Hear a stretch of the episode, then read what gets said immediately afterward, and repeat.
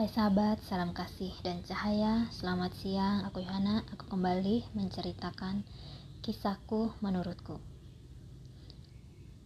Kali ini aku mau bercerita tentang pengalamanku menghadapi spirit-spirit yang menempel di raga seseorang. Dulu, saat masih di luar negeri, aku sempat membaca-baca tentang energi dan kebetulan mempunyai teman yang mewarisi ilmu leluhurnya Teman ini bisa melihat spirit yang menempel di raga seseorang. Akhirnya aku punya pemahaman bahwa orang yang sudah meninggal, spirit mereka bisa menempel di raga seseorang dan bisa mempengaruhi jiwa seseorang. Nah, suatu pagi aku berjalan kaki.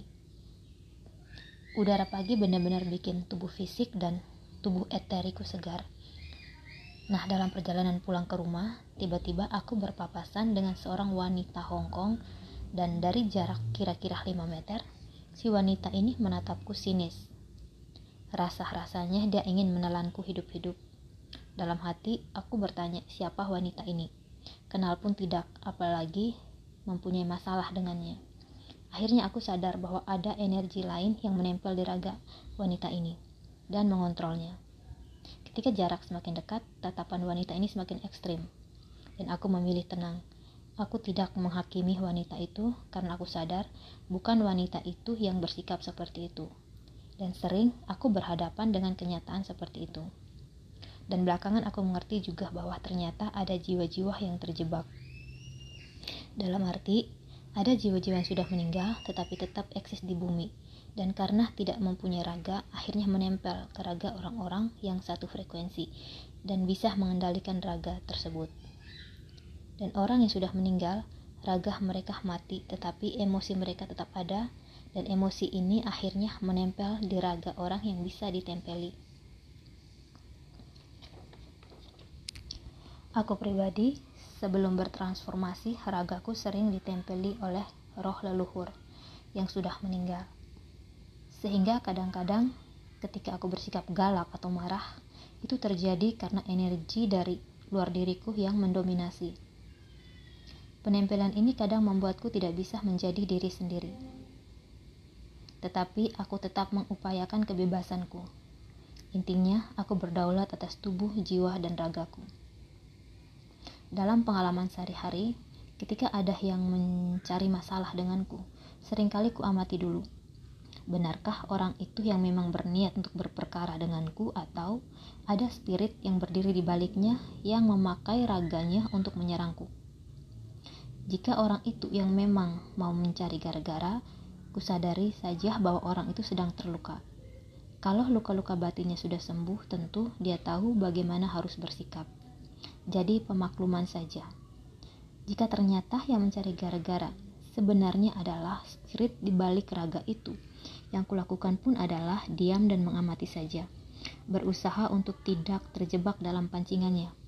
Karena kalau sampai terjebak, bisa semakin rumit hidupku. Butuh kesadaran untuk bisa menghandle situasi seperti ini. Pernah aku sharing pengalamanku dengan temanku. Aku bilang, jika di kantor ada yang merecokimu, diam dan amati saja. Bisa saja ketika teman kantormu menyakitimu karena ada spirit yang memakai raganya untuk memancing emosimu. Ketika kamu tidak terpancing, dia akan berlalu dengan sendirinya. Dan ini butuh latihan spirit seseorang yang dulunya ketika dia hidup misalkan dia jadi peminum. Nah setelah meninggal misalkan karena kecelakaan spiritnya bisa masuk ke orang yang suka minum dan merasuki jiwanya. Ada juga orang yang raganya ditempeli oleh entitas dimensi bawah. Contohnya ibu dari bosku sempat ditempeli oleh sesosok makhluk tinggi besar. Temanku yang bisa melihat dan aku bisa merasakan energinya. Ketika duduk di bekas tempat duduk si nenek ini aku sering tidak nyaman. Temanku juga begitu. Semacam ada tabrakan energi. Karakter dari sosok ini suka mengadu domba dan akhirnya sering timbul masalah antara aku dan si nenek.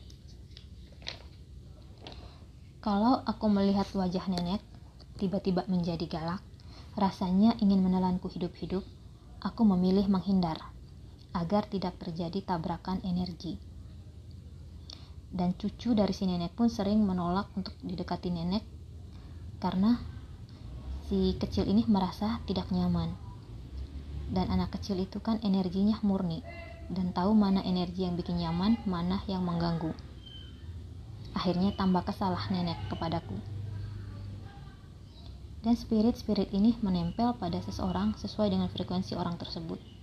Pintu masuknya melalui ketakutan personal atau kolektif, dan aku akui sebelum berkesadaran, aku pun mempunyai rasa takut yang besar takut dibunuh secara halus, takut bertemu Swangi atau orang yang mempunyai ilmu hitam. Ini istilah di Pulau Flores. Takut bertemu hantu, takut berada di kegelapan sendirian, dan ada trauma yang bersumber dari masa lalu dan emosi-emosi negatif lainnya. Ketika transformasi terjadi di dalam diri, kekuatan spirit ini yang menempel mulai melemah dan pelan-pelan memudar tetapi aku tetap waspada. Karena di dimensi atas pun ada entitas-entitas yang mempunyai jalur pelayanan negatif. Mereka bisa menyamar menjadi entitas positif untuk mengendalikan raga seseorang. Mereka bisa menyamar sebagai ascended master atau orang-orang suci dan menyampaikan pesan ini dan itu, seolah-olah itu benar-benar pesan dari ascended master. Padahal sebenarnya, ascended master ketika menampakkan diri hanya menjadi pengamat Begitu juga dengan higher self. Higher self tidak terlalu mencampuri urusanku. Jadi, ketika ada bisikan-bisikan di hati, aku perlu menelaah berasal dari manakah suara-suara ini.